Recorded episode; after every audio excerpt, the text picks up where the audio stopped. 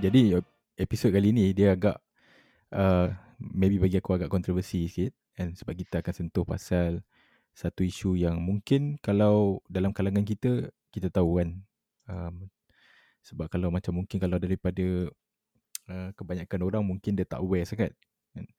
So aku cerita sikit lah apa yang jadi eh baru-baru ni. Isu panas So, ni. Hmm. So jadi baru-baru ni uh, KPT dia ada tweet berkenaan dengan satu announcement yang mana announcement tu dia kata uh, Russian punya government dia dah allocate beberapa scholarship lah kepada uh, Malaysian candidate untuk belajar di Rusia. So dekat situ dia adalah tulis and dia dia ada put screenshot yang mana dia kata uh, candidate perlulah menepati syarat-syarat yang yang yang yang di, yang, yang diletak lah senang cerita. Okay, so jadi cerita dia benda ni di share oleh someone yang kita kenal lah. Sebab kita uh, Influencer lah.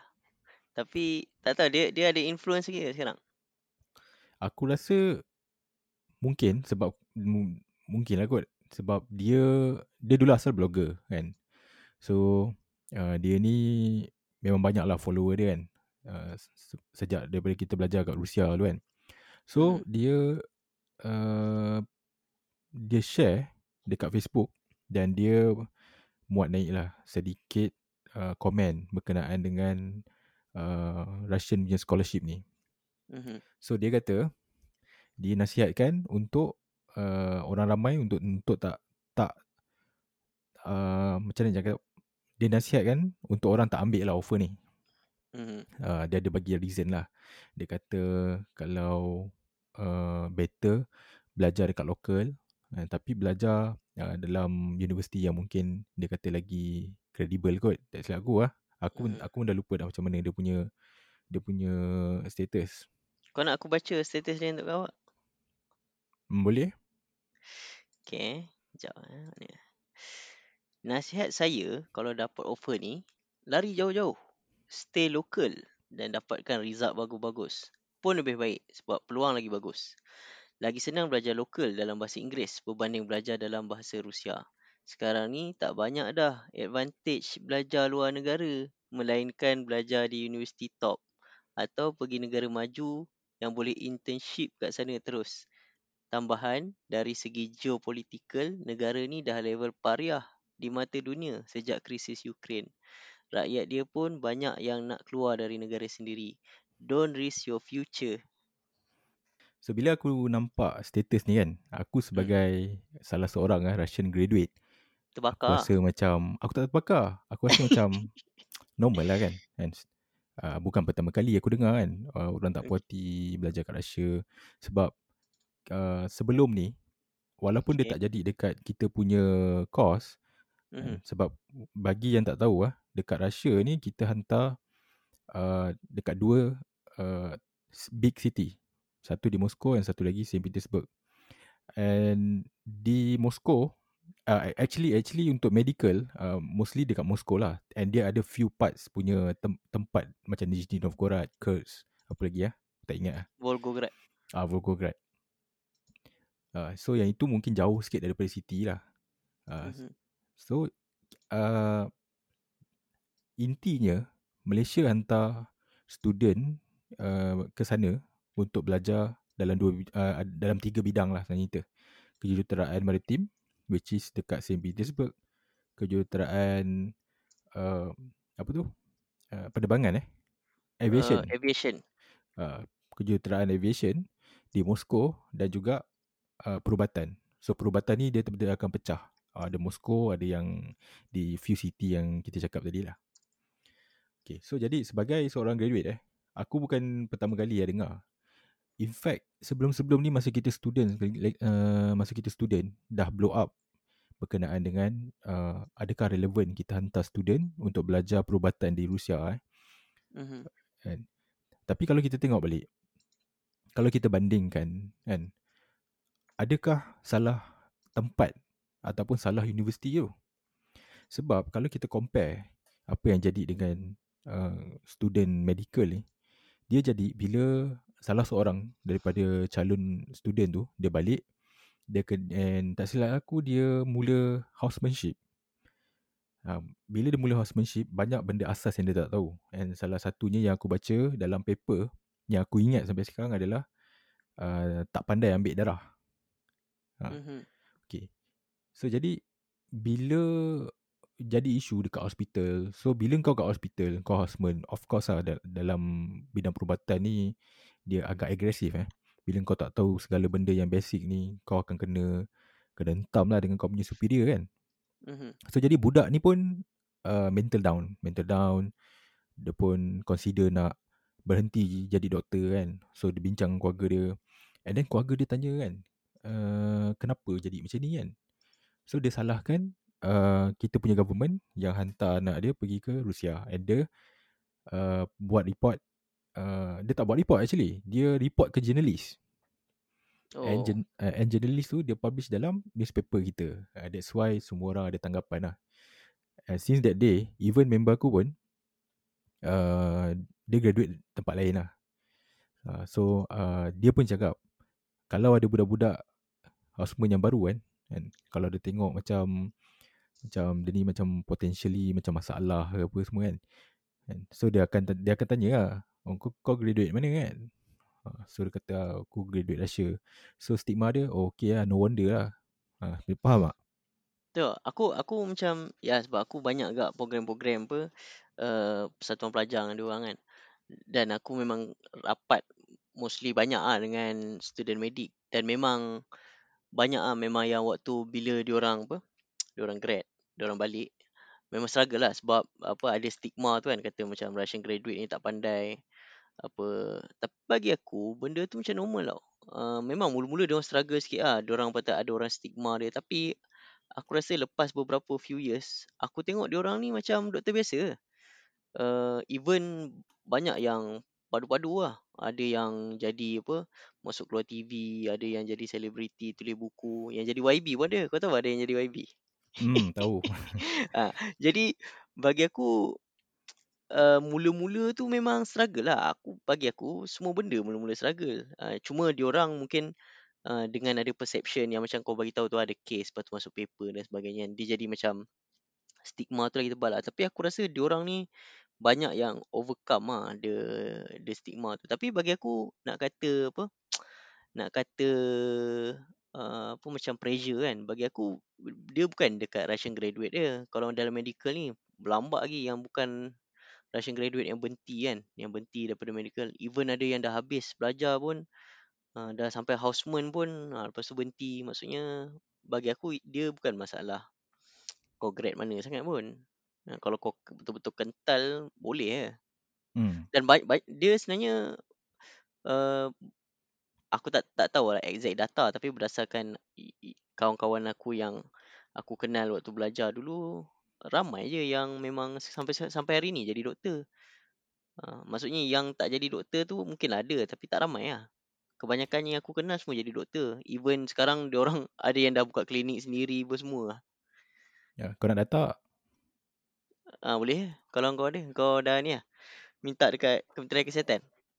Tak ada aku minta. Dia dia dia masa beberapa minggu lepas. So hmm. bini aku ni dia ada buat satu uh, untuk interview kan, interview untuk HLP.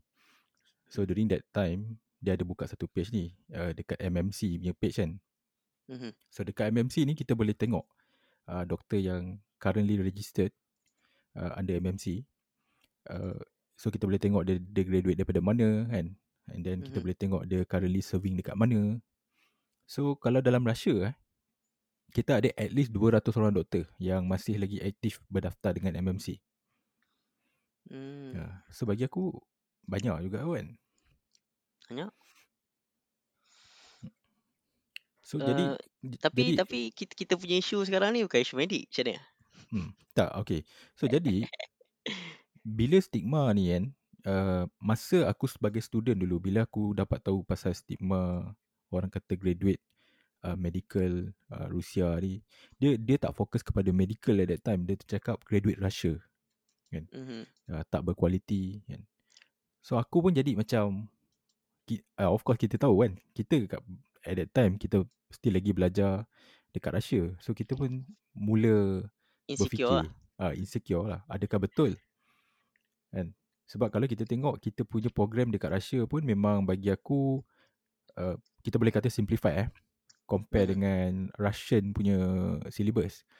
Maksudnya dia ambil yang penting-penting uh, which is dalam uh, in Russian mungkin ada syllabus tambahan yang kita tak ada. Mhm. Kan? Okay. sebab, sebagai contoh kita, dia ada hands on punya uh, experience and learning. Hands on maksudnya dia Okay. pergi dekat uh, dia Shipyard punya Burma. shipyard kan. Ha, so kita tak ada benda tu. Perkara yang sama berlaku lah dekat medik kan. Bila kita tengok dia punya uh, reas- reason kenapa ada perbezaan antara graduate Russia dan juga uh, graduate lain. Sebab Russia ni dia punya law agak restriktif eh untuk student. Kalau macam dekat uh, Russia ni medic student contohnya dia kalau dia ada dia punya program yang experience in hospital tapi dia tak boleh uh, directly uh, dalam mengendalikan pesakit. Dia hanya boleh monitor and clerical work kan. Mhm. So sama juga macam macam kita dalam engineering. So aku ang, aku anggap benda tu adalah sama. Sebab itu mengikut polisi uh, negara Russia. Mhm. Okay, so bila kita cerita pasal ki- kita cerita pasal kita punya circle sajalah kita tak sentuh pasal medik ni ya. Kita tolak tepi ya. Mm. Kita cerita pasal kita punya program. Okay. So sebelum kita bahas, apa kata kau share sikit lah apa pandangan-pandangan yang kau jumpa pandangan-pandangan yang kau jumpa Okay, banyak kan pandangan daripada Nurtizen eh berkenaan dengan isu ni. Aku Okay. baca aku baca sikit lah lepas tu mungkin kau boleh ulas lah apa-apa yang kau rasa pasal hmm. uh, pasal pandangan ni lah. Okay Okey, yang pertama, okey, kalau boleh putar masa saya terima scholarship lanyard hijau bersekolah di UTP je. Tapi itulah pi Rusia dapat habiskan duit teks mak bapak korang beli kasut. Okay Pertama sekali Kalau kita cerita pasal uh, Decision eh Untuk ambil scholarship tu Mungkin secara Secara kasarnya aku tak salahkan dia Sebab kita tahu Masa kita terima scholarship tu Umur kita berapa at that time uh, 18 eh Eh 18 Ah, 18, yes. So kita masih lagi Kebanyakan kita Masih lagi macam 50-50 kan Kita tak tahu ke mana arah kita nak nak pergi ni kan Tak, dia Kan? sebenarnya bukan kita je. Semua orang waktu 18 tahun tak tahu pun dia nak buat apa dalam hidup ni. Ah, beza dia ada certain orang yang dia yakin betul ah ini uh, yang jalan yang dia dah pilih. Sebelum even sebelum SPM pun dia dah target. Okay, aku nak jadi doktor, aku nak jadi pakar jantung kan. Aku ada ada aku ada, aku ada kawan macam tu. Okey. Ha, dia nak jadi pakar jantung and dia buat benda tu. So nak kat, sebab tu aku cakap umur 18 tahun ni bukan semua lah bagi aku bukan semua tapi kebanyakannya masih lagi turun mambing yang tak tahu betul ke tak jalan ni kan. So bila engkau uh, lepas SPM lepas tu kau mohon contoh MARA ataupun JPA lepas tu dia panggil interview kau interview contoh macam aku pun uh, aku interview untuk engineering eh mechanical Hmm. and tiga tempat yang aku letak tak ada Russia pun uh, negara lain lah bukan Russia and bila kau di offer so macam dalam keadaan aku lah bila kau di offer satu tempat uh, dia tanya sendiri eh panelis tanya kalau dia offer kejuruteraan di Russia macam mana? So kita sebagai yang orang yang di interview kita akan cakap lah uh, kalau saya di offer Russia pun saya akan accept kan? Uh, sebab uh, bagi saya saya akan ambil peluang tu and so on so on bla bla bla lah kan? Hmm. And dia pun dalam kes aku dia dah terangkan yang program Russia ni adalah program kejuruteraan apa? And dia specifically kata program ni adalah program pioneer. Apa maksud Mhm. pioneer? Maksudnya kita ni yang datang ni sebagai antara batch terawal lah. Uh, Mhm. in fact masa kita sampai uh, di St. Petersburg kita adalah batch yang ketiga which is kita tak ada lagi alumni yang dah graduate kan Mhm. Ah, so kita masih lagi um, even batch yang pertama sampai pun masih lagi macam dia pun still lagi dalam experimenting kan. uh, in term of bila, bila kita sembang pasal job scope for example. Uh, dia pun uh, masih Ya lagi dia dalam dia mencari. hmm, Uh, betul lah. kan? So jadi uh, kalau uh, dia cakap apa tadi? Le- Leonard hijau. Dia kira dia nak dia kata kalau boleh boleh boleh putar masa dia pergi belajar kat UTP lah. Okay.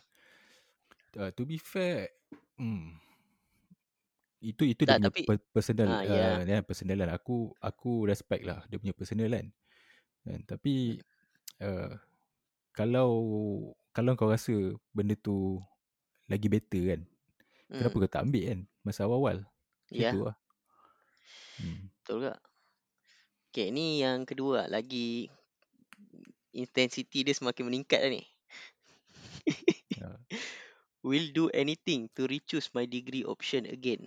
If can re-choose my option, memang tak akan pergi Rusia. Degree merapu saja kasih. Walaupun scholar. Strive macam bangang for 5 years. Dapat hmm. scroll balik Malaysia, tak ada kerja plus bidang kecil. Ada kerja masuk bidang yang sama, career improvement langsung tarak. Kalau belajar, kalau berjaya settle project, just tepukan dan tahniah je dapat dari company. No nothing, no nada. Bidang kecil, degree terlalu spesifik shipbuilding untuk jump ke bidang lain. To be honest, I can achieve higher than I am now with half the effort from what I've given up until now. Now, kasih full effort, all it is just not worth it. Benda yang paling aku menyesal buat dalam hidup ni is choosing this. Maksudnya dia menyesal lah. Hmm. Ya, yeah. satu pada pendapat aku lah. Hmm. Ini kebanyakan dia adalah luahan kau tak puas hati dengan tempat kerja kan. Kau tak puas tak? hati, kau buat projek apa, kau tak dapat ni lah and then kau blame Hmm. apa industri. How can you blame the industry bro? Kan? Hmm. Macam mana kau macam mana kau nak blame industri? Even kalau okay for example lah, kau jadi pilot and then COVID came, kau Hmm. out of job. Berapa, aku ada several people, several kawan yang bekerja as pilot which is out of job now. And even now pun dia jadi dealer jual kereta kan. Hmm. Tapi aku tak aku tak nampak pun the blame the industry. Cuma Hmm. dia kata dia take take takes time and the takes uh, dia tunggu better offer kan. Offer still ada kan. Cuma mungkin dia nak cari yang boleh match dengan dia punya experience lah apa. ya Kan? So macam mana kau tak salahkan industri kan? Apa kena mengena dengan uh, going to Russia? Kalau kau even kalau kau graduate lah dekat contoh uh, kau graduate daripada UK sekalipun kau balik kan. Industri macam tu juga kan. Hmm. So aku tak nampak kaitan dia. Bagi, bagi aku lah, bagi aku aku nampak macam okay, kalau lah kita kata i, industri, okay mungkin lah dia rasa dia salah pilih bidang. Uh, okay, sebab mungkin shipbuilding ni macam terlalu spesifik lah, macam susah aku nak keluar. kan. Bagi aku, um, mungkin ada valid jugalah. Uh, tapi uh, at at apa different perspektif. Maksudnya kalau kau tengok secara perspektif lain, banyak je orang yang kerja uh, bukan betul-betul spesifik bidang dia. Berlambak kot kalau kau ready to take uh, apa uh, the challenge lah kan. Banyak je aku tengok orang yang dia ambil apa further course ke apa dia masuk balik uh, short course ke dia masuk balik dia buat sijil ke apa. Kalau kau betul-betul memang okay tak minat bidang ni tapi aku dah habis belajar. Okay, at least aku dah buat obligation aku lah terhadap aku punya sponsor. Aku habiskan belajar, aku bayar balik persen yang aku kena bayar. Tapi aku tak minat bidang ni. Ha, tapi at least uh, aku obligation aku kat sponsor aku dah habiskan lah. Dan aku dah bayar balik. And then aku pursue lah apa yang aku nak. Ba- Bagi aku benda ni tak ada masalah. Banyak je kalau kau rasa bidang tu memang tak suit kau lah.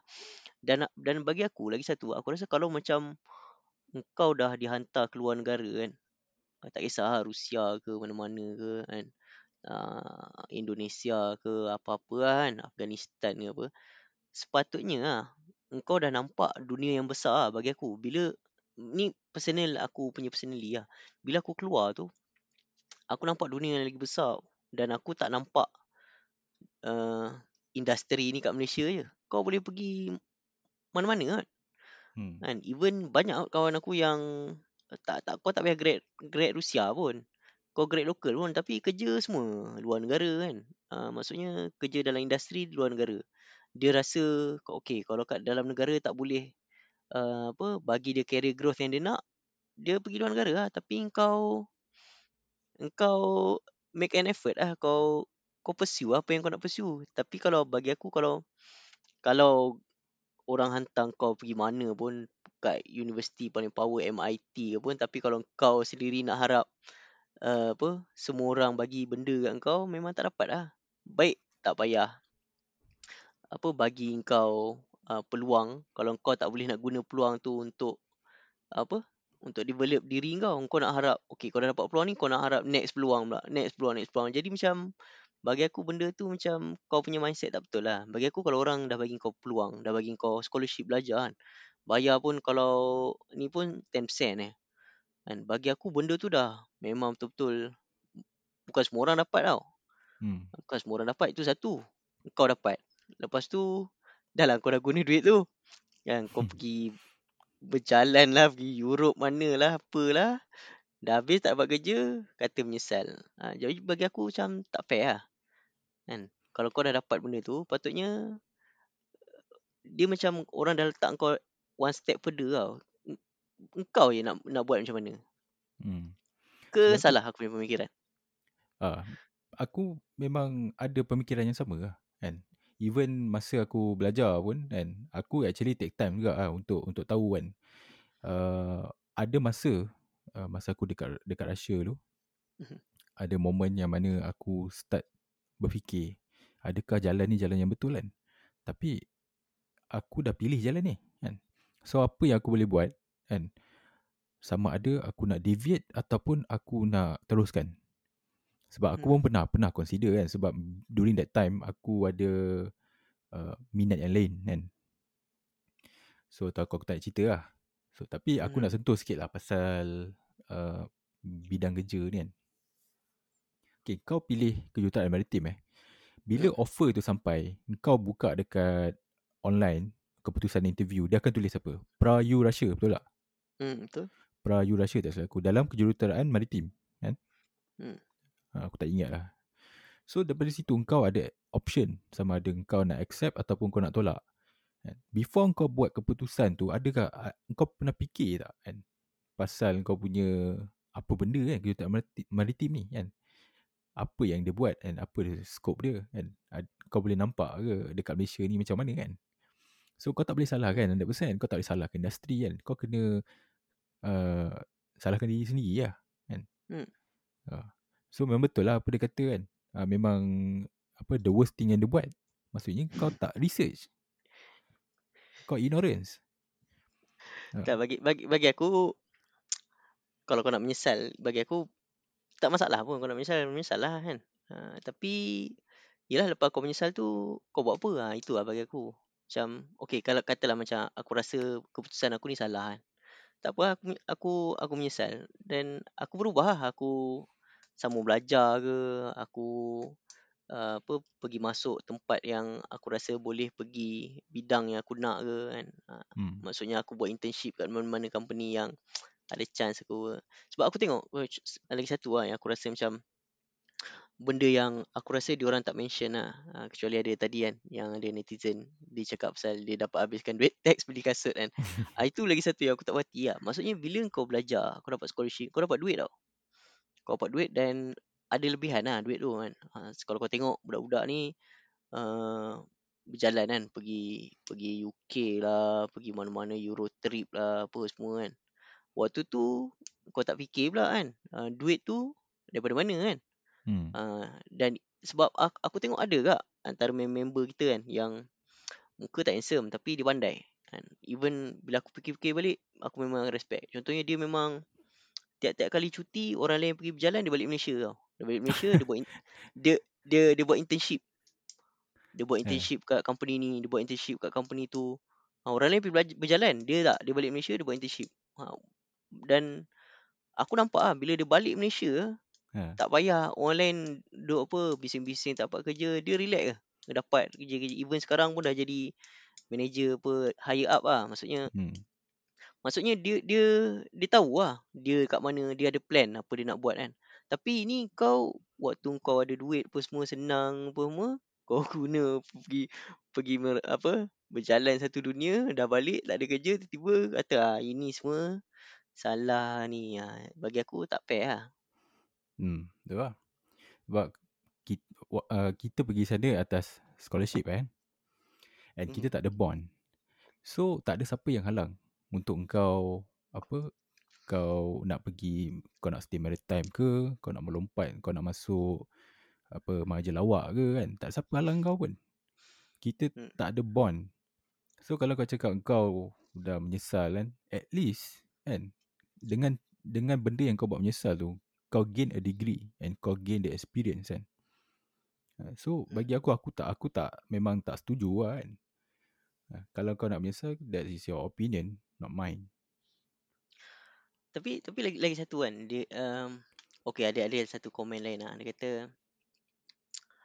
baik pergi US, Australia atau New Zealand. Habis belajar terus kerja sana, rate pun padu. Okay. Bagi ini ini yang aku rasa lah. Aku rasa dia dia rasa macam sebab uh, yang apa komen first yang apa influencer tu share tu dia kata be, apa better apa belajar dalam bahasa Inggeris lah. Yang ini pun Oh. aku aku rasa macam aku tak setuju kan tau. Aku lah dia dia punya pandangan pandangan dia lah. Sebab bagi aku kalau macam kau pergi UK, US, engkau tak ada advantage uh, dengan orang lain tau. Tapi bila kau belajar kat Rusia ni memang susah tau kau nak belajar bahasa kan. Ya kita pun belajar kan macam budak tadika setahun tu memang sampai pecah kepala lah nak belajar apa padesh-padesh apa apa semua kan. Hmm. Tapi bila kau balik tu kau ada something yang orang lain tak ada tau. Which is bahasa. Dan bagi aku bahasa ni memang something yang valuable lah yang aku aku tak rasa kalau kalau kau pergi US kau dapat kau boleh belajar cakap bahasa Inggeris kat Malaysia pun boleh cakap bahasa Inggeris kau tak payah pergi sana kan kalau kau pergi UK belajar bahasa Inggeris uh, cakap bahasa Inggeris sama je. Kau duduk sini boleh cakap bahasa Inggeris. Uh, even kat sini pun lecturer pun cakap bahasa Inggeris. Baik belajar kat sini. Jadi bagi aku language tu advantage lah. Dan uh, dia sebenarnya banyak agak membantu aku lah dalam career dan di luar career lah. Uh, bahasa ni lah. Aku Hmm. pernah dapat dulu lah waktu aku belum bekerja uh, apa yang kerja tetap ni kan. Aku dah ada dapat kadang-kadang orang bayar aku tau. Semata-mata nak teman dia business trip. Jumpa orang uh, bukan translate dokumen pun just cakap-cakap lah macam tolong cakap-cakapkan je.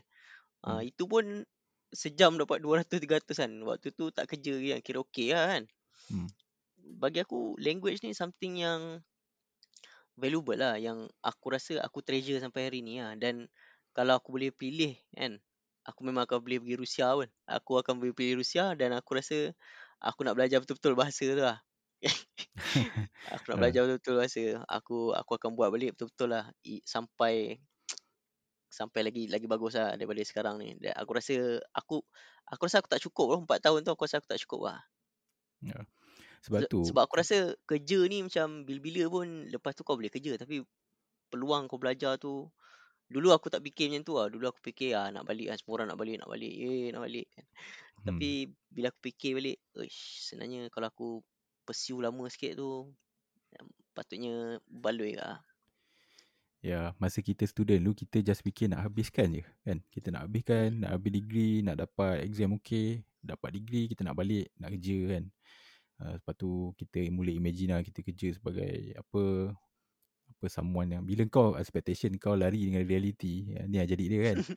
Kan? Macam aku dulu lah. Aku dulu real- aku dulu memang aku dulu masa lepas graduate kan. Aku kerja dengan satu company shipbuilding eh, shipyard dekat uh, Kelang. So aku masuk-masuk within that first week uh, bos aku tanya aku tau. So kau masuk ni kau expect apa kan? Uh, saya expect saya bekerja dan belajar kat sini lah. Dia kata bukan. Aku- Bukan tu aku nak aku nak tahu. Memang kau akan kerja dan belajar. Kau expect apa goal kau at the end of the road dia tanya aku. Oh Hmm. goal eh. Tu aku fikir lah. Aku tu selamba aku cakap saya imagine saya naik kapal kan. Saya jadi kapten kapal aku cakap macam tu. Kan. Kau dah salah ni dia kata. So kau ni bukan duduk kapal, kau duduk engine room dia kata aku. So better kau sit down Kau tengok balik kan Jalan yang kau nak pilih Dia cakap aku. So Bila dia cakap aku macam tu kan So aku pun duduk fikir kan Okay Memang kita punya uh, Qualification ni Kan Nama marine engineer kan Mhm. Kitanya bu, uh, bukan kepada deck officer. So aku pun cari jalan Macam mana aku nak pergi kan So aku jumpa dengan sailor kan. Bila kapal masuk dekat uh, shipyard aku tu Untuk repairment ke apa ke. So at that time aku bekerja sebagai Drafter eh, Draftman lah. So aku kena naik kapal Aku kena ambil gambar Aku kena design Lepas tu hantar untuk cutting and so on lah. So within that time Aku jumpa few sailor Aku sembang dengan dia kan.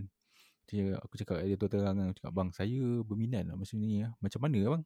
Dia cakap ah okay Kau sekarang dah ada degree Degree ni bagus kan Kira kau dah ada qualification lah dalam education So apa yang kau perlu buat Kau kena masuk jalan untuk jadi deck officer ni lah Ha, jalan dia macam mana? Okey dia tunjuk kau kena buat cement cut kan.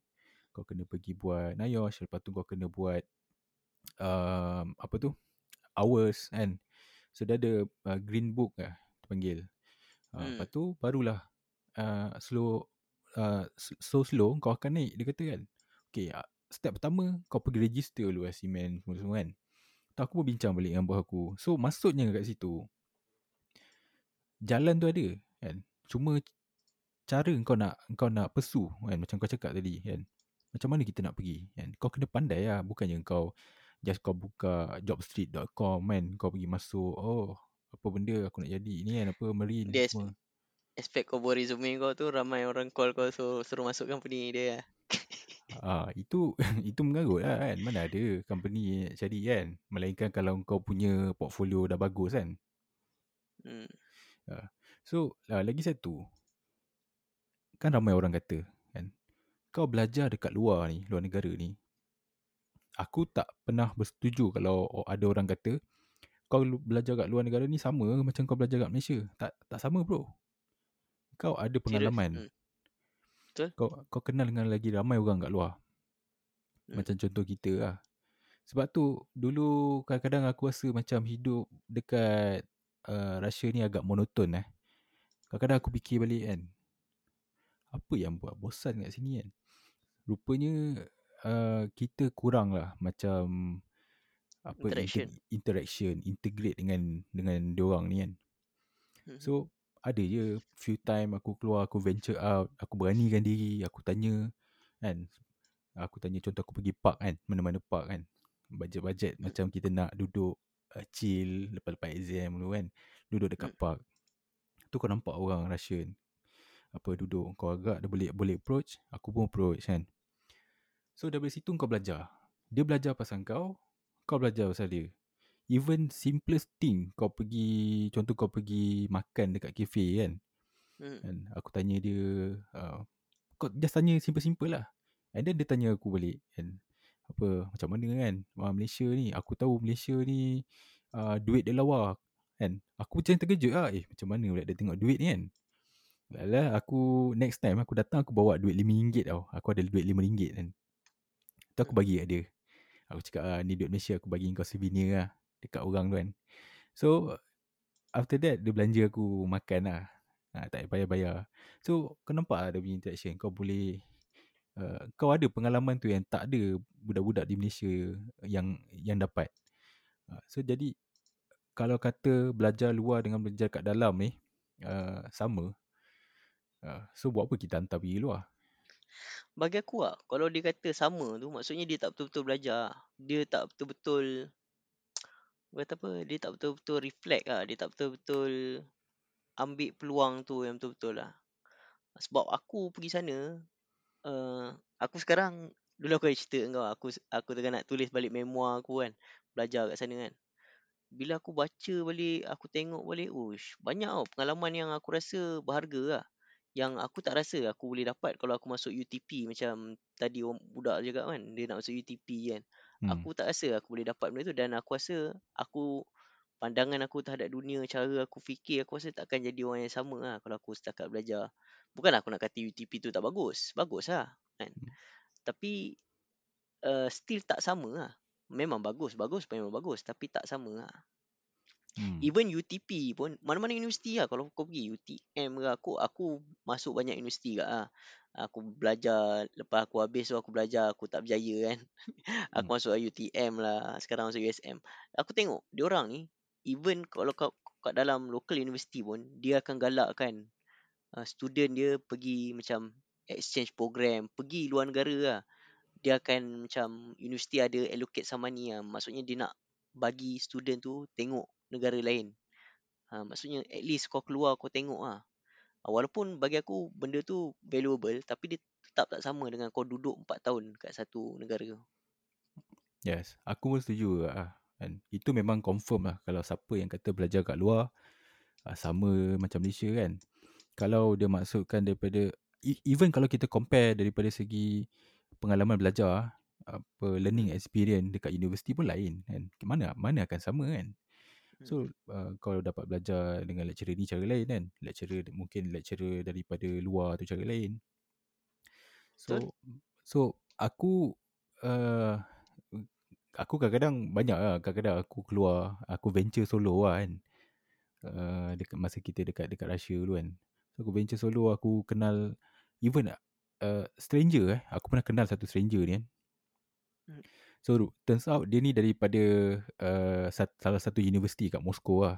So dia visit ke St Petersburg sebab ada ada small party eh, small party yang abang dia nak kahwin kan. Mhm. So dia pun kata kalau free mai sini kan. Kan, mai sini. Kan? Aku pun macam eh uh, boleh ke aku nak pergi ni kan. Tapi aku beranikan diri lah. Aku cakap bila lagi kan kau nak experience kan. Lagipun aku tengok dia ni pun okey kan. Tak ada yang macam macam muka-muka jahat ke apa kan. Lagi so aku pun join. So aku join uh, dia buat celebration dengan abang dia, aku kenal lagi ramai, aku kenal family-family dia kan. So aku rasa macam itu antara pengalaman antara pengalaman yang aku rasa aku aku ingat sampai bila-bila lah kan. Hmm. Ha, so bila kau pergi kelas kan, kau pergi kelas pun kadang-kadang kita uh, bila dah third year kan, kelas kadang-kadang satu hari uh, sekali je ada satu kelas kan. Kau pergi pagi and then within that uh, one hour and half habis kau balik kau naik hop on the bus kau balik balik hostel and then sambung balik dengan kehidupan seharian kau kan. So kau tak itu itu maksud aku terlalu monoton kan. Mhm. Ha. So kalau kau tengok budak-budak yang pandai eh, budak-budak pandai yang yang dalam segi uh, interact dengan local people kan. Uh, kau nampak lah perbezaan dia dengan orang yang kurang. Ha. Hmm, betul. Ha. Aku aku pun ada ke ah pengalaman macam tu. Aku pernah macam ada ada satu hari tu aku pergi uh, lepak Pinsky Zalif tu. Dia dia ada macam taman lah sebelah sebab kan kita kan dekat Gulf of Eden kan. Ada satu tempat tu kau naik tramvai sikit kau macam boleh macam lepak tepi tepi straight lah macam kau nampak laut kan. Hmm. Uh, nice lah waktu sama lah. Aku waktu tu lepak lah kat situ sekejap dengan siapa lah. Uh, lepas tu aku ada jumpa satu mamat ni. Mamat ni dia aku rasa dia bukan bukan Ruski lah. Dia macam imigran lah. Apa Tajikistan ke Stan-Stan tapi dia memang cakap Rusia lah. Hmm. Kan? Uh, dia dia dan dan uh, banyak imigran ni orang Islam lah. Aku sembang lah dia, sembang dia dia ajak lah datang macam dia dia ni macam construction worker lah. Dia ajak lah pergi datang rumah dia kan. Uh, aku pergi lah, aku pergi aku tidur rumah dia. Ha. kan ah uh, lepas tu apa jum, dia, tapi dia macam dia kahwin dengan dia kahwin dengan Russian lah uh, so mula-mula aku macam takut ke tau tapi aku beranikan diri lah aku kata uh, what worst can happen kan waktu tu muda-muda lagi kan to lose lah kan uh, dan memang ni lah dia dia jamu makan apa semua bagi aku benda tu macam Oh, kau kalau kau bela- aku belajar kat Malaysia aku tak akan rasa benda tu kan. Aku sembang dengan isteri dia apa semua kan. Uh, even aku tidur rumah rumah apa aku tak tidur kat hostel lah satu malam kan. Bagi Hmm. aku benda tu memang tak akan dapat lah. Dekat dekat dekat tempat lain. Sebab tu bila Datuk Syabri Cik pernah datang kan. Hmm. Uh, aku ada satu hari tu aku dah uh, plan something untuk orang lah. Malam punya punya aktiviti untuk lawat uh, sightseeing kat tak silap aku. So dia seorang je yang tak nak. Dia kata tak apa it's okay. uh, saya nak sightseeing on my own dia kata. Tapi dia kata uh, dia minta aku teman dia. So apa yang dia nak, dia nak jalan kaki sebenarnya kan. Dia tak nak naik accommodation tu. Jadi accommodation ni pergilah bawa yang delegasi yang lain ni. So dia, dia pun pergilah mana-mana ikut driver tu lah. So aku jalan dengan dia. Aku tengok, uh, ingat tak street yang dekat uh, apa Nevsky tu yang ada SK Prospect. yang ada art art apa small art tu art street tu Oh, okay. uh. So dia dia dia pun tengok kan and then dia pun berbual dengan mamat tu walaupun uh, English dia tak okay kan Hmm. uh, tapi kebanyakannya all the time aku aku dia dia, dia talking lah kan aku aku Hmm. tanya harga berapa semua discount lah for example lah so dia pun beli painting dia beli dia kata saya minat painting ni sebab rumah saya kadang-kadang saya sukalah hias dengan painting yang saya dapat daripada luar kan. Tu aku cakap oh Datuk minat painting punya kan. So dia cerita kat aku. Uh, kalau kau pasal eh masa dia datang tu uh, dalam speech dia dia ada cerita pasal Azerbaijan Ah. apa? ah ah nama nama hot restaurant tu apa nama dia? Aku dia tak ingat lah nama dia. Aku tak ingat lah nama dia. Baku, nama. Baku. Baku yes. Baku is a region name eh. Hmm. Dia kata kenapa dia tahu banyak kan Se- sebab lepas speech tu aku aku macam sembang dengan dia aku cakap tak sangka Datuk you know uh, a lot lah pasal region ni tak ramai yang tahu kan. Dia kata actually masa eh, zaman dia bela- dia belajar dulu kan dia dia ada, ada baca buku kat lah. So dia kind of obsessed dengan Russia punya uh, punya History. buku history kan. So dia kata aku memang lain lah feel dia. Dia dah pergi banyak tempat kan. Dia pergi tempat-tempat yang macam ya macam yang kau baca komen tadi lah. Apa US lah apa kan ha, dia dah pergi selalu dah cuma dekat Russia ni dia pagi, eh, dia rasa paling special ha, dia kata the feel lain dia kata dia kata Betul loh. Lagi, Ah. lagi, lagi, lagi satu yang aku, aku rasa point lah sebelum aku lupa lah. Kalau kau pergi macam tempat UK, US, benda ni dah common tau. Macam kau tak ada satu kelainan tau. Orang orang dengar pun rasa macam okay, biasa lah. Tempat selamat lah. Maksudnya safe lah. Siapa-siapa boleh pergi. Tapi kalau kau ada pengalaman uh, berada dekat satu tempat, memang ada risiko kan. Uh, tambah-tambah sekarang kan. Dia akan buatkan kau someone yang orang curious tau. Kalau kau contoh jumpa orang yang uh, uh, duduk dekat Afghanistan lah uh, dengan Osama bin Laden 5 tahun ke apa kan. Mesti kau curious kan apa macam mana pengalaman dia. Berbanding kalau kau jumpa dengan orang yang duduk kat London uh, apa duduk macam biasa lah pergi jalan naik tube apa, apa tengok-tengok kan tu kan. Mesti yang kau rasa macam tak ada apa sangat pun dia ni kan. Jadi bagi aku memang ah uh, tempat tu macam satu tempat yang macam tak common lah.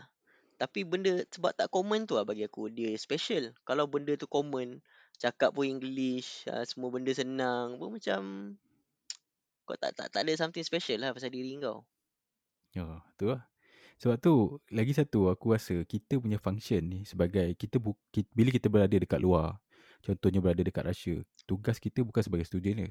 Aku rasa klise, ayat klise yang kita selalu dengar, oh awak ni saya hantar sebagai student, bukan sebagai student, awak ni adalah apa orang panggil? Uh, delegasi Malaysia. Yang kita pernah dengar kan, ayat tu. Ambassador lah. Ambassador, yes. Ambassador. So aku tengok uh, memang memang itulah maksud dia kan. Uh, kita kita selalu make a joke on, on that statement kan. Bila kita balik Malaysia kan, selalu kalau kau berbual lah dengan dengan siapa-siapa yang tanya kau kan, bila dia Hmm. tahu kau ni graduate daripada Russia, apa yang dia akan tanya? Satu soalan common yang aku selalu dapat ah. Oh, Cakap macam sikit. mana ah, ah cakap sikit kan. Macam mana bahasa dia kan. Ah, and second selalu aku dapat uh, macam mana hidup kat Russia okey ke sebab dia kan negara komunis kan. Hmm. Ah, so kita ni secara tak langsung bagi aku kita sampaikan knowledge yang the real knowledge lah pasal Russia, what happened and how the system works dekat uh, orang-orang yang kat Malaysia yang kita jumpa ni kan. Ha, itu kalau kita nak tengok on the bigger picture. Kalau kau tak nampak this bigger picture kan. So satu bagi aku that is the worst lah. That is uh, your biggest mistake lah. Ha.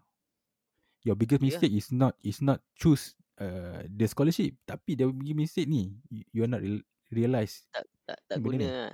Tak Hmm. guna the the moment yang yang kau dapat tu lah. Ah yes, yes. Okay, aku nak tanya lagi satu lah. Pasal mungkin lah, duk, diorang komplain kata tak apa, uh, apa menyesal ke apa ni sebab quality education. Kau rasa macam mana? Okay, quality education eh. Hmm.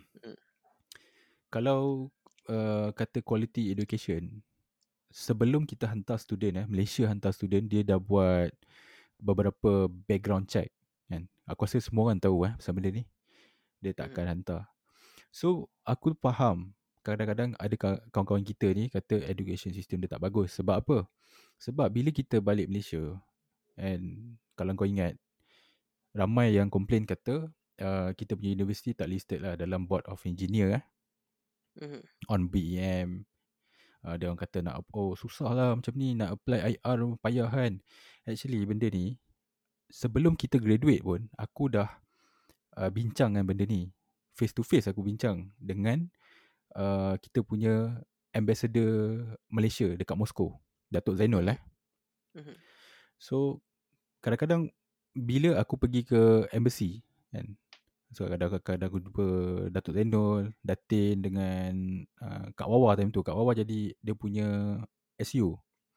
So jadi aku share dengan Datuk kan. Actually Datuk kita uh, punya universiti ni masih lagi tak listed dalam BEM. So macam mana? Sebab aku pernah email, aku pernah tanya BEM kan. Uh, saya nak register tapi our university kita tak ada dalam list. So what we should we do kan? So dia kata ada proses and minta uh, urusan tu daripada uh, pihak universiti lah untuk clarify. Uh, lebih kurang macam tu lah. Maksudnya bukan aku sendiri yang provide. So dia kena ada the other party, the related party. So untuk tolong benda ni, so aku minta tolong Datuk Zainul kan. Hmm. So Datuk Zainul kata tak apa, it's okay. Memang some works dah dah dah on the plan. Kalau kau perasan eh, at that time dia ada share pasal dia working on something yang Russian punya visa. Maksudnya Ah, maksudnya ya betul. Free ah, visa. free visa eh dari untuk Malaysian and also Russian to Malaysia. Ah, at that time dia dah work on that dah. So aku cakap ah. So bila certain-certain yang kita kenal balik and dia keep on dan bagi tahu oh, apa ni tak tak apa tak bagus kan sebab apa semua kita universiti semua semua make make a, make a havoc at that time. Okay, now tak silap aku aku rasa kita punya universiti dah listed eh on BAM. The Dah last dah, boleh lah kan? sekarang. So berapa ramai yang apply for IR? Tak ada lagi, tak ada siapa lagi dapat IR. Oh, yang ada, aku eh? tahu lah. Okay. So Hmm. aku, Aku rasa aku rasa re- register as member tu banyak ah, tapi yang dapat IR tak ada lah kot. ah, Not that I'm aware of ah. So dia biasa macam tu lah in education. So jadi aku tak nampak apa apa-apa dis- disadvantage dengan dengan education. Okay, contoh kalau kau compare ada orang kata aku, aku ada baca yang orang kata MIMAT kan. Ada Hmm. orang kata compare dengan MIMAT. Power technical lah apa semua. Ah, bila aku start kerja uh, Port Kelang, aku masuk as draftman, aku rasa hampir separuh tu budak MIMAT. Mhm. Ah. Uh, aku pernah lah compare dengan dia kan. Uh, bila budak Mimat ni, kau faham lah budak Mimat ni tahu kan kita Marine and dia pun Marine kan. So dia pun Hmm. banyak lah tanya kita kan. Eh macam mana kau belajar lu, macam mana kan. So aku pun tanya, uh, compare apa yang aku belajar kan. Apa yang kita ingat at that time kan. So dia kata, uh, sama lah macam kita orang, kita orang belajar kat macam ni, benda ni kan. Uh, cuma mungkin ada kekurangan lah daripada tu. Mungkin secara uh, technical, hands-on punya experience. Uh, itu mungkin kita lack. Sebab kita tak dapat guna facility our university secara 100%. Berbanding dengan MIMAT ni, uh, mungkin dia ada nampak tau, dia nampak uh, dia punya dia ada berth uh, berth pula apa uh, shipyard Slipway. sendiri, uh, slipway. Dia ada slipway sendiri, so dia ada kapal sendiri tak silap aku kan kat MIMAT kan. So dia Mhm. boleh masuk and dia boleh buat benda tu. So dia faham lah, okay this is how the works kan. So macam ni apa uh, apa yang dia belajar teori tu. So kita tak ada benda tu. So maybe that is lacking kan. Uh, tapi tak bermaksud kita punya education system tu memang tak mendapati apa uh, tak mendapati langsung yang sehinggakan untuk mengelakkan kita dapat kerja. That is something far from true. Uh, so tak betul bagi aku. Itu pandangan aku lah. Pandangan aku lah, aku rasa macam bagi aku lah, belajar ni dia sebenarnya depend on kau tau. Kau yang nak belajar. Kan? Sistem tu bagus ke tak bagus ke. Kalau kau memang tak nak belajar, kau letak lah budak tu kat mana pun. Kau letak dekat apa, Oxford ke, Harvard ke. Kalau dia memang tak nak belajar, sama lah. Dan aku rasa macam, mungkin lah betul lah. Mungkin maybe ada lah some kelemahan kan. Uh, maybe mungkin ada juga macam barrier kan. Macam contoh macam kau kata tadi lah, syllabus kita tak sama dengan syllabus yang betul-betul Russian. Lepas tu mungkin ada hands on. Tapi benda-benda ni bagi aku kalau kau betul nak belajar, kau boleh top up sendiri je. Macam yang aku cakap tadi kan. Macam ada ada student yang orang lain pergi bercuti, dia pergi buat internship. Ha, orang lain pergi apa, uh, jalan-jalan, dia pergi belajar. Belajar, maksudnya belajar kau networking, bagi bagi aku itu pun belajar ke lah. Hmm. Dan bagi aku, okay, katalah, okay, katalah memang memang betul-betul education kat situ suck lah. Kau dah belajar, kau dah ni, tak dapat apa. Uh, dan kau dapat degree. Tak semestinya kau kena berhenti. Kalau kau rasa belajar tu tak cukup, kau teruskan lah. Ada orang, aku rasa berlambak lah yang yang batch kita mungkin tak ada. Ada batch sini yang belajar sampai PhD. Pergi apa, sampai uh, apa, luar negara lah, bagi TED Talk lah, apa, macam-macam lah kan. Bagi aku, kalau kau betul-betul nak belajar, nak knowledge, kau boleh belajar. Tak ada siapa stop kau. Tak tak semestinya kalau kau habis 4 tahun tu, oh, kau dah memang mati terus lah. Tak boleh buat apa lah lepas tu. Tak boleh belajar. Tak. Kau boleh belajar kalau kau nak go te- technical. Kau pergilah internship ke. Kau kena ada kau kena ada inisiatif sendiri lah. Tak boleh lah nak nak nak harap apa. Okay, lepas kau dapat scholarship marah, kau akan dapat internship marah. Lepas kau dapat internship marah, kau dapat probation kerja marah. Lepas tu kau dapat kerja dengan marah. Lepas tu uh, kau dapat apa duit bersara daripada marah. Mati pun marah nak kena gali kubur kau, marah tanam kau. Takkanlah macam tu. Kau macam logik lah sikit kan. Marah at least dah bagi kau, at least government dah bagi kau scholarship. Betul. dah dah bagi kau advantage lah kat situ daripada orang lain. Kalau kau tak boleh nak pergi juga, bagi aku itu kan salah government ke, salah education ke. Kau kena take initiative lah. Kau kena do something lah. Itulah. Salah, Katalah kau menyesal pun, kau kena menyesal je tak cukup, kau buat something lah. tu aku rasa aku rasa uh, kesalahan yang selalu lah yang aku tengok bila kau graduate je kau dah ada expectation kau pergi interview kau dapat kerja and then kau dapat salary banyak ni banyak ni kan? Uh, sebenarnya bu- jalan dia bukannya uh, straight like that. Dia ada banyak lagi kan cara-cara dia. Ni aku aku share sikit lah kan? Macam mana kerja masa aku aku first uh, cari kerja dulu kan? Masa kita dalam sibuk buat final year project kan? Nak graduate at, Hmm. at that time. Actually aku dah plan. Aku at that time partner in crime aku uh, ni lah arwah pejo lah so aku dengan arwah pejo ni selalu kita orang duduk and kita orang plan uh, sama-sama cakap Jo what's the next step ni kita dah nak graduate so macam mana kita nak cari kerja Okay, dia kata, apa kata kita buat CV dulu elok- elok-elok. Kan? Buat CV, kita try dulu. Testing the water orang panggil eh. Shoot Hmm. lah, shoot uh, few companies and at, at that time at that time kita tak graduate, kita tak tahu lagi company-company macam Muhibah lah apa kan.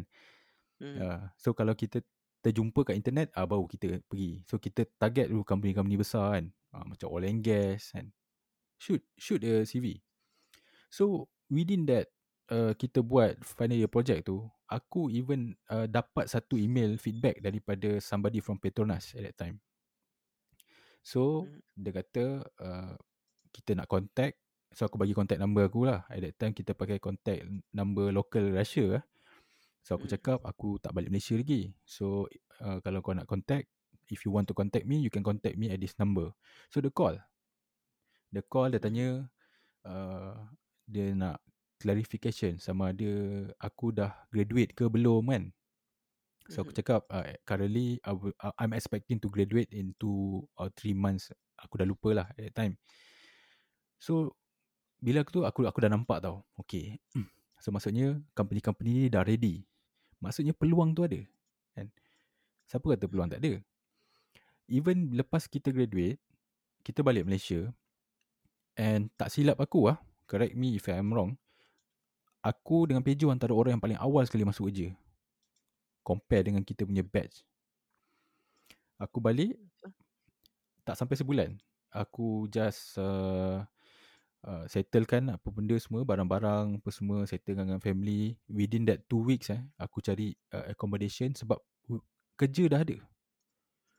Kerja dah ada. Hmm. So within that two weeks aku uruskan accommodation, uh, barang apa nak bawa apa semua. And then aku pindah ke uh, Kelang. So aku start Hmm. kerja as a draftman.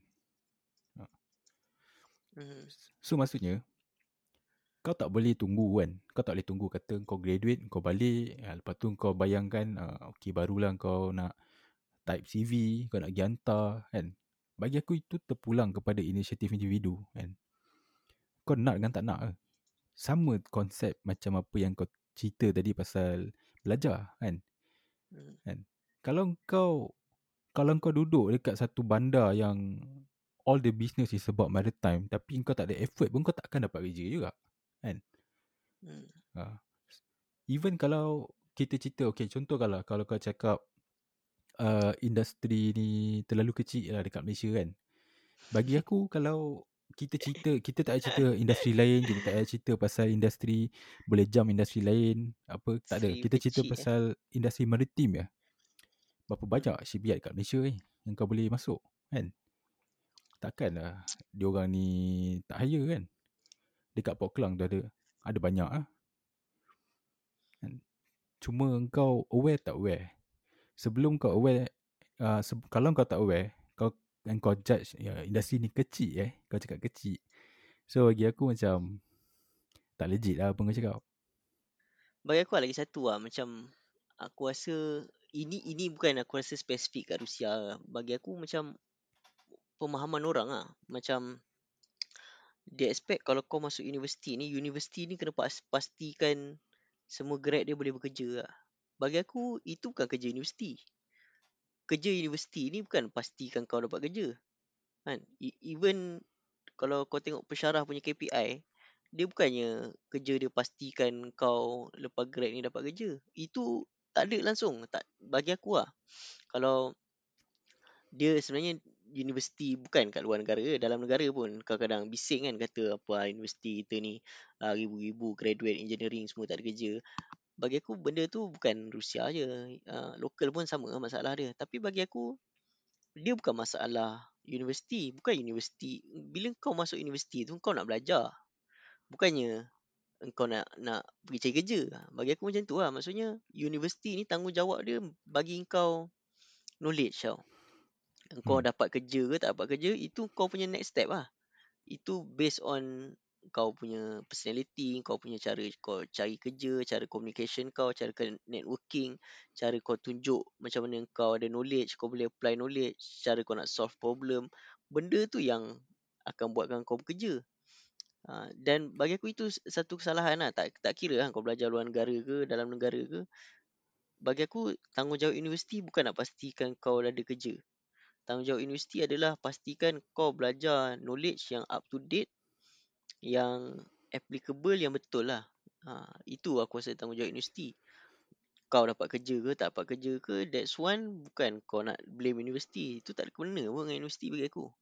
Lagi satu aku aku nampak macam contoh kita belajar maritime spesifik kan. Mhm. And kita tahu St. Petersburg ni satu bandar yang kita panggil bandar maritime lah. Uh, de- dekat Russia. Dia dah banyak dah buat uh, macam-macam kapal. Even kalau dalam dalam bidang kerja kita pun aku ada banyak lah dapat kapal yang new order daripada St. Petersburg punya shipyard kan. Mhm. So kau belajar maritime kan dekat tempat yang bagi aku dah memang special, tempat yang memang fokus dekat maritime. Even budak-budak tadika dia pun dia punya seragam adalah pakai macam ala-ala sailor eh sebab dia proud. Hmm. Dia proud dengan dia punya bandar, bandar maritime dia. So aku tak nampak kenapa kau cakap uh, kau nak cakap apa? Uh, tempat ni salah, tempat ni tak betul. Ha. Mungkin lepas ni kau boleh ada ada ada lagi tak komen-komen yang kau nak nak ulas? Okay, sekejap eh. Ada lagi tak? Ada, ada, ada satu lagi yang aku rasa macam menarik lah. Pasal persaingan lah. Dia kata kalau macam budak yang uh, grad daripada Moscow yang belajar aviation kena bersaing dengan budak MIAT. Kita kena bersaing dengan MIMAT untuk industri yang kecil. Hmm. Uh, jadi dia kata dia masalahnya dia kata macam uh, kita ni tak boleh bersaing ah. Kau rasa macam mana? Kau kau boleh bersaing tak? Dia Kau ada kemampuan nak bersaing tak? Dia macam ni. Bagi aku hidup ni tak kisahlah. Kau dalam apa apa apa apa benda yang kau nak buat dalam hidup ni semua is about uh, persaingan sebenarnya kan. Hmm. Kau bersaing dengan orang. Cuma kau nak kau ready nak take up the challenge atau tak tu je. Kan? Kalau kau nak salahkan uh, course yang kau pilih ni sebab kau tak nak compete dengan orang lain. Okay, so bagi aku satu course yang kau tak boleh compete dengan orang lain. Give me example. Betul ke kan? Semua course kau kena bersaing kan? Ha. Dia dia macam tu lah. Okay. Kau kau tak nak bersaing, kau tak nak apa, tak nak tak nak ni. So maksudnya kalau hidup tu kau tak tak tanpa persaingan, tak payah hidup lah senang.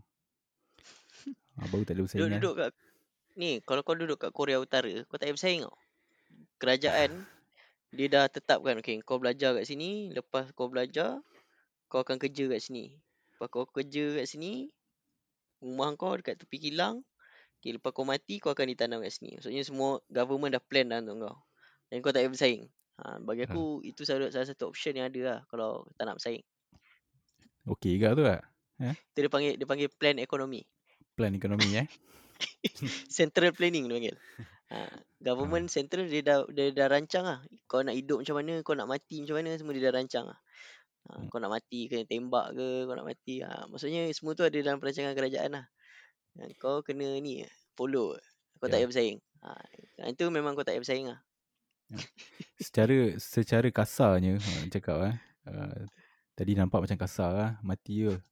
Aku retract balik lah. Dia macam ni. Uh, bagi aku point kata persaingan kita dengan universiti lain, budak universiti lain kan.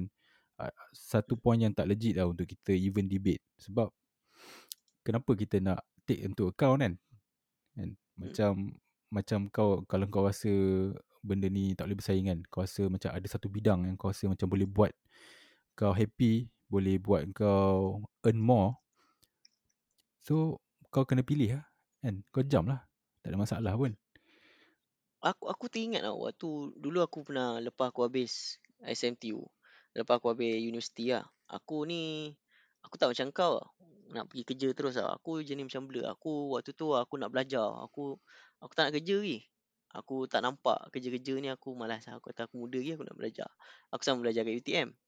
Aku ingat waktu tu ada sat, dalam waktu aku tengah ada uh, kita orang ya ada research project tau. Uh, dia ada macam-macam ada dua tiga lecturer kau merge kau akan dapatkan satu grant dan waktu tu kita orang ada pergi industri lah kita orang ada pergi kilang dekat ada dekat JB lah. Uh, dan uh, waktu tu aku aku sembang dengan seorang lecturer lain tau.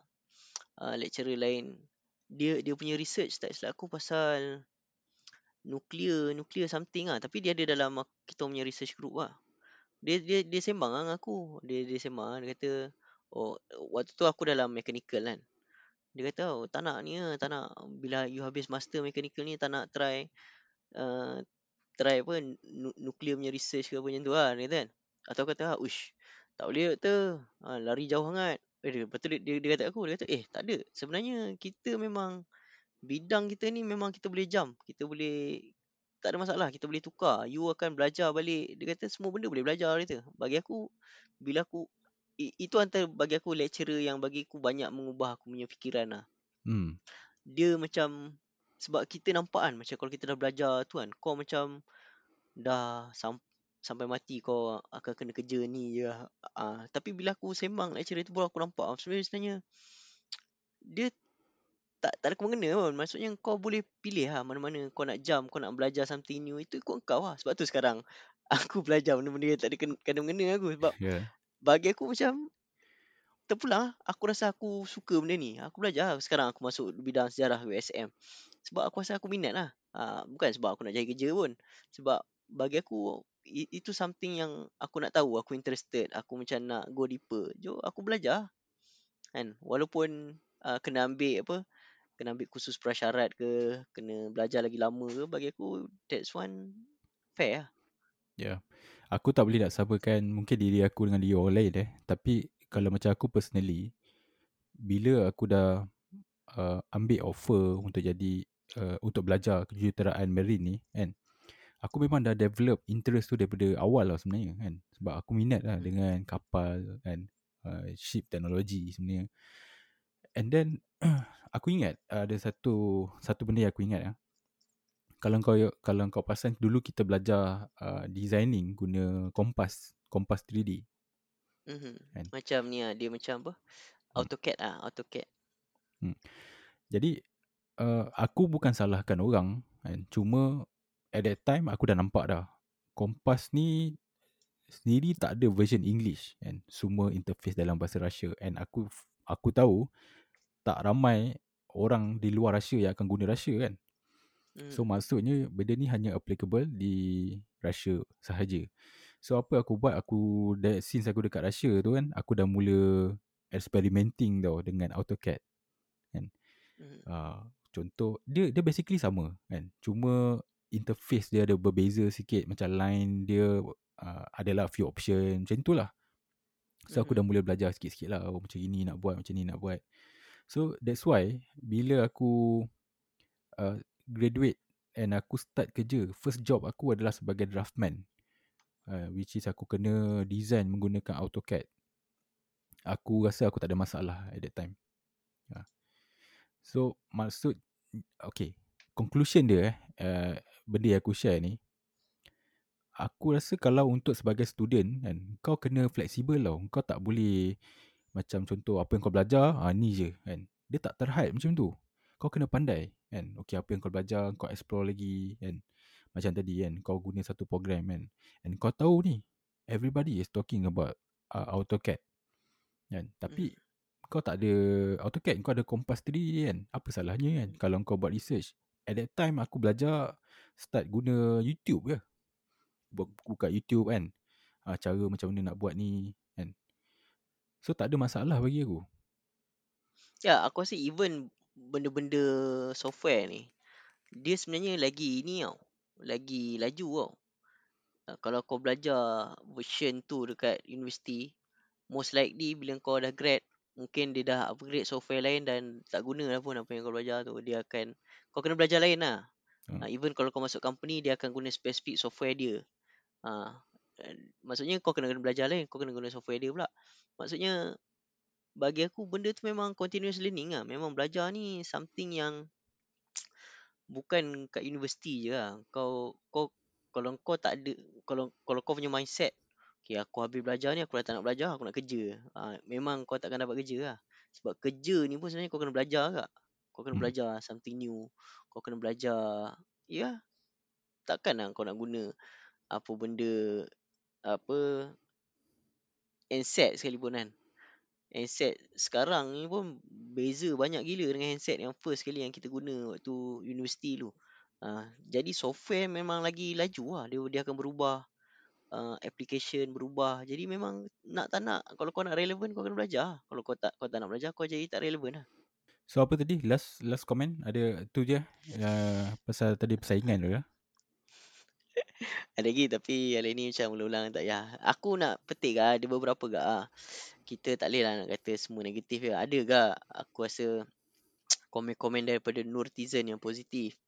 Ha, contoh aku baca satu, aku baca dua lah.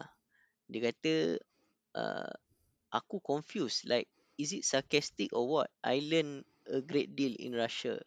Beyond textbook. Belajar kat sana susah. Syllabus lebih mencabar. Tapi I won't be where I am if aku tak ke Rusia. Ha, ni salah satu yang bagi aku komen dia positif lah. Betul lah aku setuju dengan dia. Lepas tu lagi satu dia uh, ini yang pasal UTP tadi lah. Dia kata sekolah Petronas UTP pun tak semua dapat kerja dia kata. Tapi memang kalau berbanding degree tu dia kata degree UTP laku lagi lah. Tapi dia kata one thing for sure experience belajar kat Rusia ajar kita jadi kental lah. Kental maki dan cuaca, cuaca sejuk. Aku sampai sekarang tak tahan sejuk. Yeah. nah, tapi mungkin ada orang yang berjaya Ni ada lagi seorang lah. Dia kata, Kalau aku dapat rewind, dapat offer yang sama, aku terima. Cuma aku buat lagi baik for better grade. Ha, Oh. Ni netizen daripada kulim ni. Yeah. Oh bagus eh. Itu antara yang positif-positif lah. Bagi aku, aku rasa memang ada yang menyesal kan. Tapi aku rasa ramai je yang take it as positif lah. Take it as a challenge lah. Take it as life lah. hmm. At the end aku rasa kalau let's say lah ada orang yang nampak uh, iklan scholarship tu and kalau dia, dia tanya aku wajar ke dia ambil atau tak. So aku akan cakap uh, terpulang kan. Tapi kalau tanya aku aku rasa kalau kau nak rasakan satu pengalaman baru apa semua kan kau nak kenal budaya orang luar kau nak tahu cara orang luar ni berfikir kau pergi luar. Tak kisahlah bukan okey kalau bukan Russia pun mana-mana tempat pun kau pergi je kan. Mhm. Uh, sebab itulah yang membezakan kalau kau belajar luar dan belajar dalam kan. Dia tak ada dia tak ada soal kau belajar luar ni oh lagi power kan. Sebab kau belajar mungkin syllabus dia lagi power pada Malaysia. Bukan bukan tu maksud dia. Maksudnya daripada segi pengalaman Betul. Betul. Bagi aku dia bukan bukan belajar. Dia bagi aku belajar ni bukan kau pergi universiti tu. Maksudnya belajar ni kau belajar hidup sendiri kan. Kau belajar survive, kau belajar masak sendiri kan daripada kau tak tahu apa-apa kan. Aku tengok gak uh, kawan-kawan kita kan ba- kebanyakannya yang hidup tak pernah duduk asrama ke apa kan. Dia macam struggle gak ah macam mana nak apa masak apa jadual masak dengan kawan-kawan. Bagi aku benda tu belajar, itu semua belajar bagi aku. Hmm Ha, bagi Ya. aku, aku tak nampak dia pergi kelas je. Macam mana dia nak urus masa dia, dia nak urus tempat tinggal dia.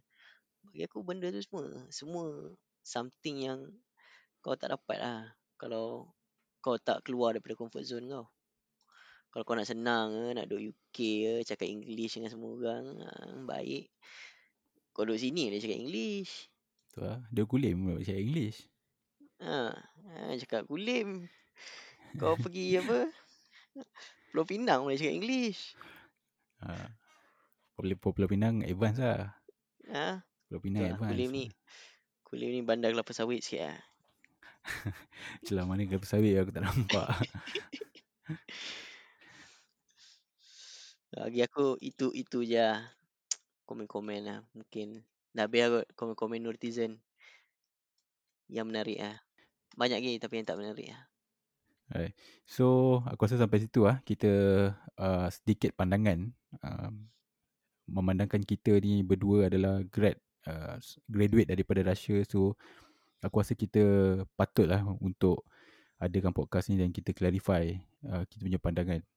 Sebab kita tak nak nanti oh, orang luar maksudnya orang yang bukan graduate daripada Russia kan bila dia tengok benda tu nampak sebagai satu benda yang negatif kan kan bagi Hmm. aku sat, bukan satu benda yang adil lah untuk uh, kita buruk-burukkan Russia memang ada benda yang kita tak suka dekat Russia tu mana-mana tempat pun sama tapi sangat tidak adil lah untuk kau chop kalau uh, Russia ni sebagai tempat yang untuk tidak study lah kan jangan Hmm. jangan janganlah sebab kau ada masalah dengan kerja kau sekarang kau chop semua kan Hmm. uh, bagi aku that is not fair Eh, jap jap. Sebelum uh, kita end, baru satu satu jam. Ni nak tambah. Aku nak aku nak tanya sikit. Aku ada share dengan kau pasal dia ada related dengan job ke.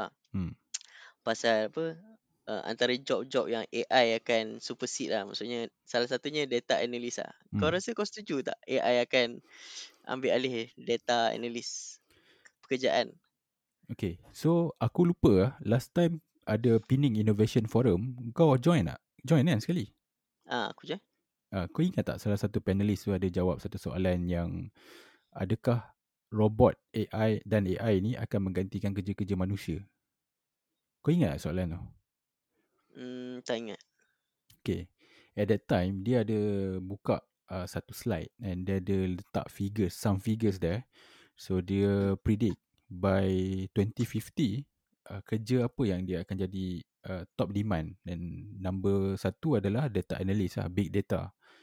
Hmm. And dia kata even kalau misal kata dalam manufacturing lah kan sebab sekarang kita tak nampak lagi uh, AI ni uh, dalam data analyst ya uh, kita bukan cakap data yang macam kita chat chat GPT tu bukan Maksudnya Hmm. data analyzing and guna data tu untuk came up with business purposes kan. Uh, ya, maksudnya itu memang tak nampak lagi. Tapi kita dah nampak banyak dalam manufacturing uh, industry. Yang mana manufacturing ni dia dah mulakan guna robot and some programs. Uh, so maybe lepas ni dia akan upgrade to AI.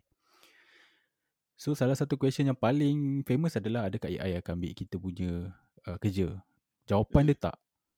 Panelis tu kata jangan risau sebab uh, robot dan AI ni dia selalu akan always ada limitation. Ah, so far Mhm. so far at that time dia dia kata memang tak ada lagi satu solution yang boleh kita rely dekat AI 100%. Contoh sebagai contoh eh dalam data analyze kan. Kita boleh guna AI dalam certain-certain parts bagi aku. Contoh dalam data gathering kan. Data compilation. So kita boleh extract the data menggunakan AI mengikut apa yang kita set. So yang kita set tu siapa? Human. Betul? Betul. So they need to rely on humans. Yang menentukan data tu betul ataupun tidak the same thing. Dia akan ikut uh, preset manusia. So again the back to human again. So maksudnya macam mana? Maksudnya kita still lagi kena ada human intervention dalam uh, kebanyakan hal lah. So jadi aku tak nampak AI ni akan ambil uh, uh, job data analyst ni uh, at least within that 2050 lah. Bagi aku, ya, bagi aku nak kata bagi aku AI ni macam kau aku setuju juga lah dengan apa kau kata. Dia takkan ambil semua job. Tapi dia mungkin akan simplify banyak benda dan uh, tapi bagi aku dia still tak boleh run autonomous lah. Maksudnya yelah uh, kalau ada macam dia sebab AI ni dia macam dia belajar berdasarkan pas pas apa kau bagi dia training some data dia training dengan data tu dia boleh guna tu lah. Tapi once kau introduce something new once benda tu berubah sikit aku tak sure lah sama ada AI tu boleh adapt ke tak kan. Ha, itu satu. Satu lagi sebenarnya bagi aku macam doomsday prediction lah. Maksudnya daripada dulu lagi sebenarnya. Uh, waktu mula-mula apa zaman robotik kan orang kata ah lepas ni takkan ada orang kerja kilang lah semua robot yang buat. Sampai sekarang ada lagi orang kerja kilang. Hmm. Benda ni aku dah dengar lama lah daripada zaman dulu orang kata oh nanti robot akan ni sampai sekarang lagi ada ada orang kerja kilang.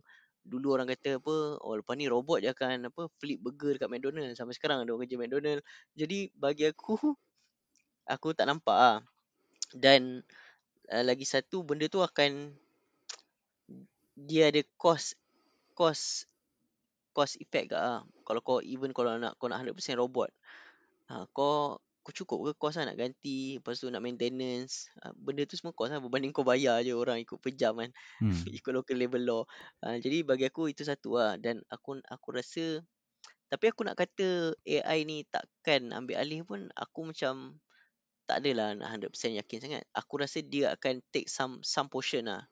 Some portion of the work.